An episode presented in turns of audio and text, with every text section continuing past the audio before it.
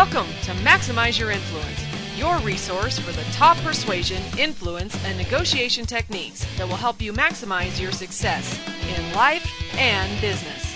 And now, here are your hosts, Kurt Mortensen and Steve Olson.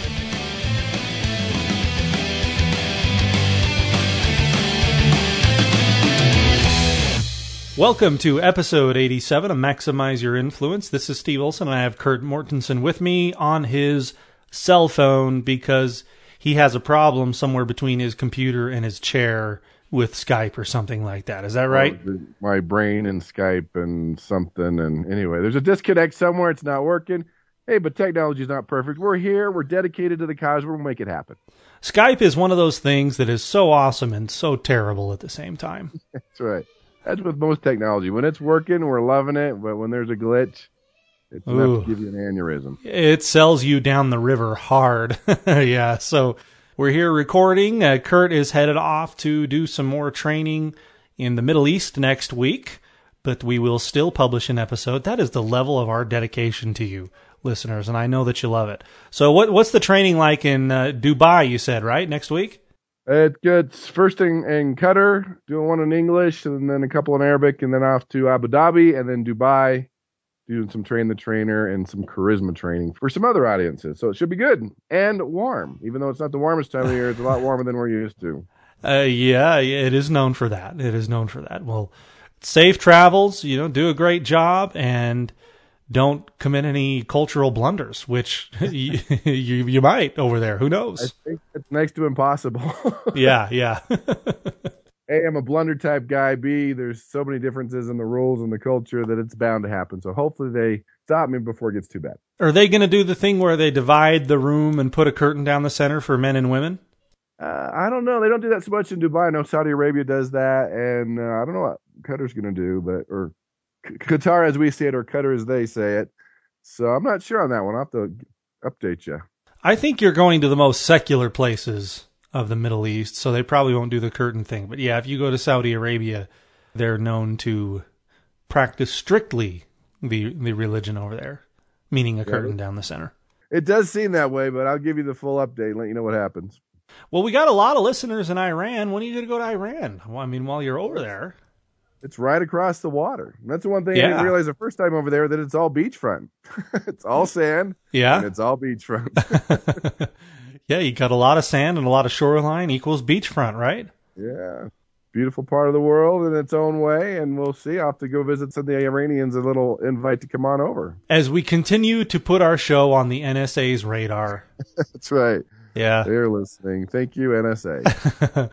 I've actually been kind of on a little bit of a Middle Eastern food kick lately, believe it or not. oh yeah. What have you been Yeah. eating? I've been eating. Uh, there's there's this place near where I look at a lot of houses, and it's called uh, O Falafel, and it's they've got this beef shawarma that I'm really liking. So it's it's pretty good. Yeah, I'm totally into it. And then I have this one with this basmati rice and eggplant and this funky chickpea type sauce with chicken. I've been liking it. It's been different, and I've been eating way too much of it lately.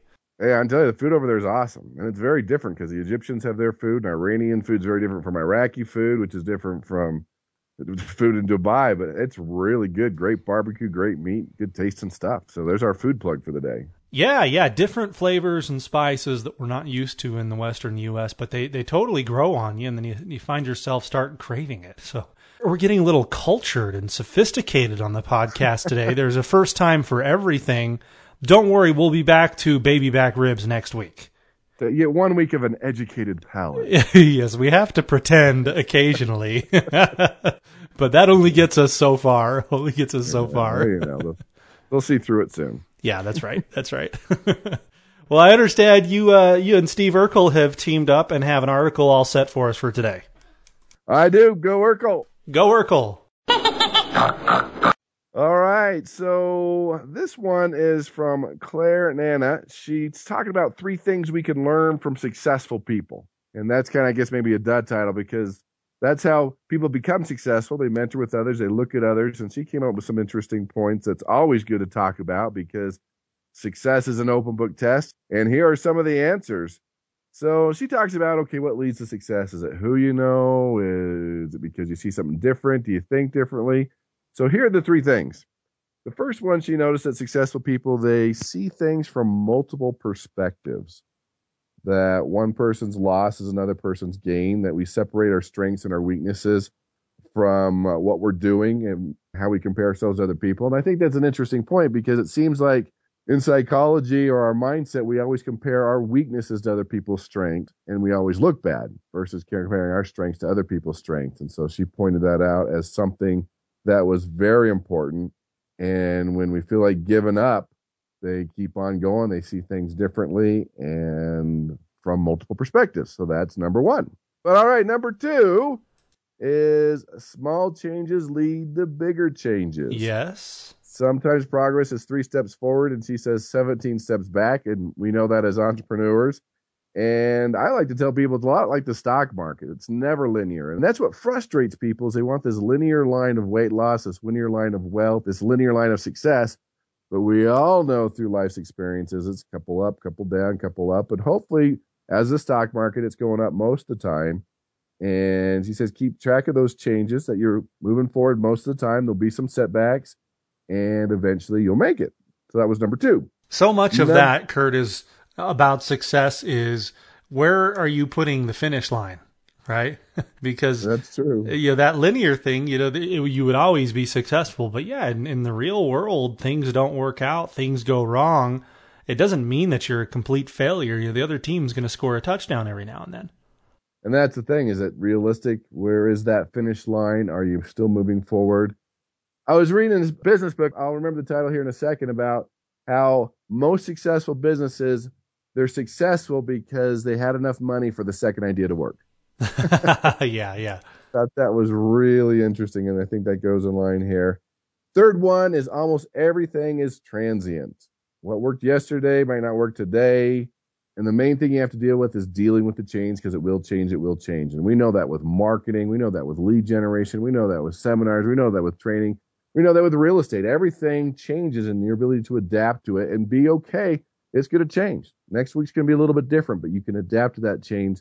And that was a characteristic of a very successful person. Ultimately, it's uh, between the ears, right? I see that so much when I, I go out to all these different cities in America and we go look at houses and the houses we look at are usually beat up. They're usually trashed. And it gets that way and forgive me, audience, I might offend people, which that's nothing new, but ultimately a house gets that way because somebody didn't have enough money, right? Maybe there's exceptions, I totally get it, but if somebody has money, they maintain the house to a certain standard generally. So that leads us into areas where the income is low. We interact with people with low income. And the funny thing is, is the more I see it, the more I realize that We've got all kinds of colors and backgrounds and shapes and sizes of these people. But it's the between the ears thing that matters and sets them apart and breaks people out of that poverty mindset. Because we're all born and we all get dealt a different hand, right? Some people got the two of clubs and the four of diamonds and they got a really crappy hand when they were born. And other people got born with the silver spoon, as we say. But that doesn't prevent, if the mindset isn't there, the guy born with the silver spoon, he ends up poor. And the guy born poor with the really crappy hand dealt to him, if he's right between the ears or gets there, then he's the one who gets the silver spoon. That's where it all starts from. You said that whole thing about they made enough money for the second idea to work. If you don't have the right mindset, there is no second idea. You gave up. You view yourself as a failure and you view yourself as a victim. That's exactly right. That whole millionaire psychology, that mindset your ability to bounce back, your ability to be persistent because you know a lot of entrepreneurs really aren't the smartest people. They aren't the sharpest knife in the drawers, but they were persistent. They worked through it. They followed these traits and they made it happen. Didn't Bill Barnett uh, write that book called Dumb Enough to Be Rich? Yeah, he did. Great yeah. title. That's a great title because you really do have to be kind of dumb to be persistent sometimes because if you're too smart, you might think, oh, I'm wasting my time here. And hey, you might be right in many cases, but sometimes it just requires just a whole bunch of persistence and you got to be the mule and just put your head down and keep on going even though the evidence is against you. That's true because if you're you're too smart, you'll talk yourself out of it. I You'll realize how much work it's going to be. the more you think about that title of that book, the more you realize how applicable it is. You're like, wow, he's right. I mean, you got to be a little bit stupid. Well, more people do the offense list, but hey, we'll take it. yeah, yeah. Here's to your stupidity, listeners. We hope your IQ takes a dive uh, as a result of listening to the show, and then you'll make a bunch of money, apparently. Yeah, that's how it works. Oh, we're off the rails. Okay, so anything else from the article you want to add, add on, Kurt? No, those were the main three, but the big ones, of course, are change, different perspectives. And uh, again, that mindset thing is huge. I mean, we can talk about Think and Grow Rich and all the books it talks about Millionaire Next Door. It all comes back to mindset. That's what they all talk about. But the challenging thing, it's the one that everybody works on last. Yeah, yeah. There's got to be a quick fix. There's got to be a, an industry I need to be in, or a a quick, slick sales technique that I need to use. But the the mindset of of persistence uh, really is is the key. So, thank you for sharing the article, uh, Kurt and Mr. Urkel, our awesome sound effect that is world renowned by now, or at least in in Iran. Maybe they know what Urkel is now. Maybe that's the quickest way to correct the situation over there. Get them exposed to Urkel and that kind of pop culture. That, that'll give them a lot of respect for our country. Yeah, how can you not think that's awesome? Yeah. 1990s American sitcoms. uh, I mean, if that doesn't do it for you, so yeah, that's that's terrible. So let let's go on here. let's talk about something that the people actually tune in for, and go ahead and go to maximizeyourinfluence.com. We're talking about the persuasion IQ test and the various questions that inevitably lead to Kurt and I talking about some persuasion principles that you find helpful. Dis- despite our self-deprecating humor, we actually do get mail from you guys saying, "Hey, we like the show. We liked what you talked about." And we get questions, and you're welcome to keep sending us questions to maximize your influence at gmail.com. Or if you have ninja nominations or blunder nominations, I mean, I should add, if you just, if you really don't like somebody, I mean, you can literally get us to make fun of them on the show for you. You should send them in as a blunder. I mean, that's great. First, middle, and last name, please. First, middle, last name, last four digits of the social. We'll do all your dirty work for you here on the show. So nominate them as a blunder at maximizeyourinfluence at gmail.com. So, Kurt, we've got a question for you. You feeling ready? Do it. I'm feeling it. Go for Yeah, it. you crack your neck, you're all stretched out. Okay. Coming at you with this one. When you come to the main pivotal point of your presentation, you should A, increase your volume, B, slow down, C, decrease your volume, D, speed up, or E, mirror and match. The answer on that one is slow it down. I see what you did there. That's right. You like that? That's impressive. Pretty well. There's, that is the key because we've talked about this before. The speed, the overall rate increases energy, enthusiasm. We like people that talk fast, not the proverbial fast talker, but those have an overall average rate that's pretty fast. It keeps people's attention. But when you're grabbing them in, when you're getting to that point, when you want to pull them in, when you're ready to close, studies have shown that when you slow it down, it brings people in and actually more attentive. More attentive. So we want to talk fast for all of the presentation except for the main pivotal point. Do you just kind of lead into that, or is it just literally the main sentence that you want to focus most on? Can you elaborate for us? Well, there's a couple things you can do to grab their attention. Is the old, and I'm not sure why they call it a pregnant pause, but when you do pause, just like I did, or even longer, it grabs people's attention. Slowing it down brings them in, especially like the main point after a story or right when you've asked that closing question. Now, remember when we talk about rate, that the average person is speaking about 150 to 180 words per minute. Our mind cruises at 400. So the faster you speak, it keeps their attention, increases the enthusiasm and the charisma, but it can't sound like that. You're still speeding up and slowing down throughout the presentation. But at the moment where you really want to grab them, you bring them in, you're you're making that point with the story. That's when you're kind of that's when you're using a pause. You're slowing it down. It just brings them in. It's just, just changes things up, and then the brain's like, oh, something's different, and it tends to listen a little bit more. Yeah, it it really brings that emotion together to to a peak to get the person to make the decision. You see that with auctioneers, right? They they do the fast talking, you know, do I have four, four to five, for the, and when you get down to a couple of people and it's go time, they inevitably have to slow down and they go from one person to the other and and everybody zeroes the focus into the moment of the truth to the moment of the decision. That's exactly right. They bring it in. It's a change of pace. It's something different. I want to use that rate and that energy throughout the presentation but when you're making a point when you want to grab their attention or even lost their attention a lot of times a great pause or slowing it down or doing something a little bit different tells the brain that something's up people tend to pay attention a little bit more and we've talked on podcasts before about the fact that when you're presenting to somebody, it, it's kind of you, you've got that one bullet in the gun, right? Of the call to action. And if you make that call to action, and then there's a bunch of goofy questions from the audience, and there's a bunch of stuff happening after the fact, you lose all the momentum of that emotion. And really, that's what you're trying to enhance by slowing down the pivotal point of the presentation that inevitably, that main pivotal point should be towards the end, if not the very end, right? Exactly. They know exactly what they need to do. Everything's come to that point where you're asking them for money, send them in the back of the room, whatever you need to do. But absolutely, that has to be really monitored. To make sure it works out exactly how you planned. Yeah, that call to action with everything slowed down, and and I think too, coming off of that, pivoting off of that, is the fact that in sales, in persuasion, really it you, you should never end a conversation with a prospect without it being very clear in both of your minds as to what's next. We give these calls to action many times and it's kind of like, "Oh, talk to you later." right? And and the worst, the prospect says to you, "Oh yeah, I'll get back with you in the next couple of weeks." Talk about the kiss of death, right? Yeah. In that case, the prospect made it clear to you what's next, which is nothing right? I'll call yeah. you never on uh, the 12th of never.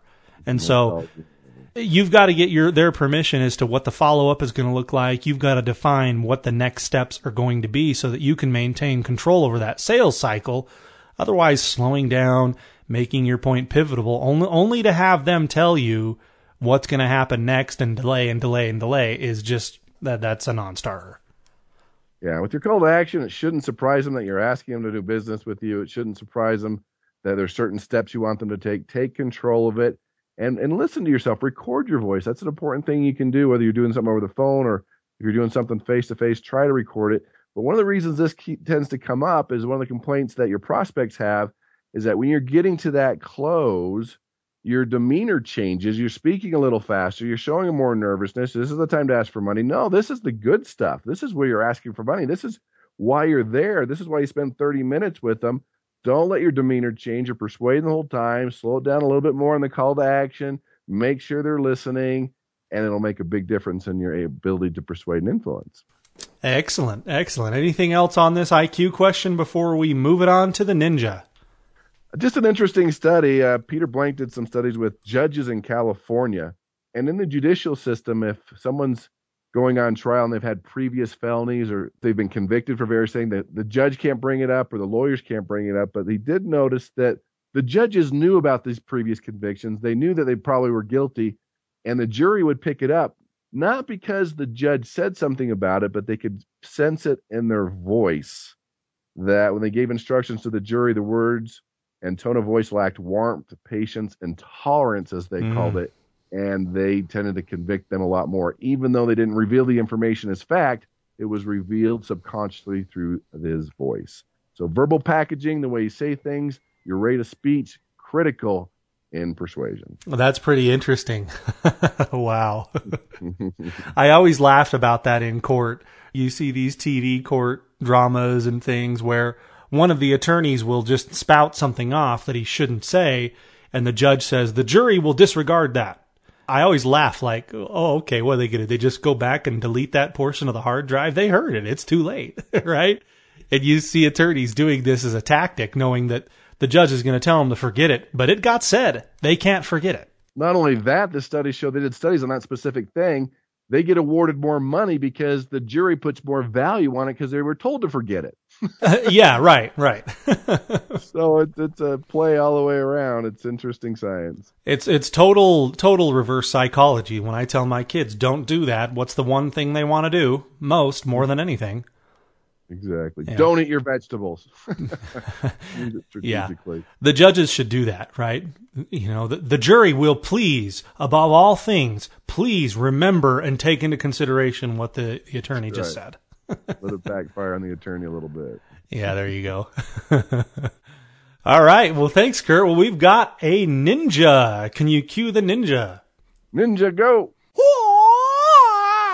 At the risk of being obnoxious, which I managed to do anyways, so I'm just going to lean in it today. I would like to feature myself as the ninja because, Oh, really? yeah, yeah, that's obnoxious. Sound Uh, back- Do the sound backwards or? you're you're going to try to edit that sound out now. You think I don't deserve it? All right, let's see if you're really the ninja. If you just Yeah, Pull it today. I'm not that special. I happen to be uh, doing real estate in the middle of a very hot market right now, so it's easy to look good when in reality it's just a hot market. But I did make my client an extra $10,000 the other day on on a deal because I knew the market and I knew what was happening. And this goes to everybody listening. How well do you know your product? How well do you know your market? How well do you know what your position is in the negotiation that you're in? And in this instance, I was a listing agent on a piece of property for sale. And I'll give some of the real numbers here, but we had the property listed for $230,000. And it was really well done by my client, full remodel, and it was quite popular. It almost melted my cell phone when I put it on the market because so many people called. Uh, we got a full price offer, very excited about it because we thought we'd be lucky to get a full price offer. But I looked at what was available on the market and I looked at all the calls I was getting and I thought, you know, we might do better than this. So I got the offer from my client and I sat on it. I said, you know what? This thing doesn't expire until this evening. You know, why hit send? I don't have to. I know they're there. I know we got them.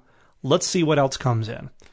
And sure enough, that day, two more offers came in for over $10,000 above what that previous offer was because of my, my knowledge and my belief in what the market was going to do and being patient. In negotiation, you can't get emotional. Sometimes it's easy to go, hey, you know what? Let's take this deal. We got a deal. Good, good, good. But you could do better if you put a little bit of ice in your veins and you're patient and you know where your stance is and, and what really the market wants at the time, you're going to get a better deal. And so uh, my client thinks I'm awesome. They think I did a great job, and I did in this instance, made them a lot of extra money. So I'm a, I'm a ninja. I think so. May I get to put on my black mask and make karate chop noises today? All right, I'll give you four and a half points and a. All right, we'll give make it a full ninja. I just say three quarter ninja award, but we'll give you a ninja. That's great.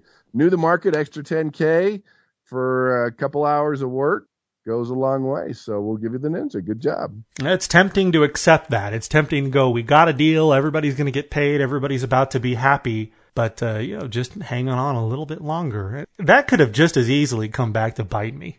That's why I, I kind of qualified it with, you know, I'm, I just happen to be in the middle of a good market right now. So, well, there you go. That's the ninja for the day. We talked about the persuasion IQ study and the question. So you've got that. Go to maximizeyourinfluence.com and scroll all the way to the bottom if you would like to take the persuasion IQ test. And also shameless plug moment for universityofpersuasion.com. You can go there. You can get access to more of the podcasts. And by the way, I would like to issue an ominous warning to mm. the listener base. I slowed down my vocal tone to enhance the effect of my ominous liked it. warning.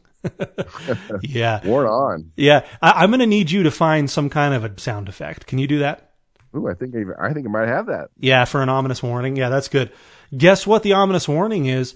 Is the first 50 episodes of Maximize Your Influence are about to become premium content. Cue the ominous warning. Like. Yeah. So you actually will have to uh, be a subscriber to universityofpersuasion.com uh, in order to access that stuff. And guess what? It's super easy, and there are some options to do it for free. We're not asking you to do anything crazy here. So you better hurry up and download those if you still want them uh, without being a member. Anything you want to add to that, Kurt? No, great place to go. You have access to all the podcasts, less than the cost of a what was it, a Honda Civic, and Uh-huh. most of the training is free too. So there's a lot of great stuff you can learn from it. Great place to go.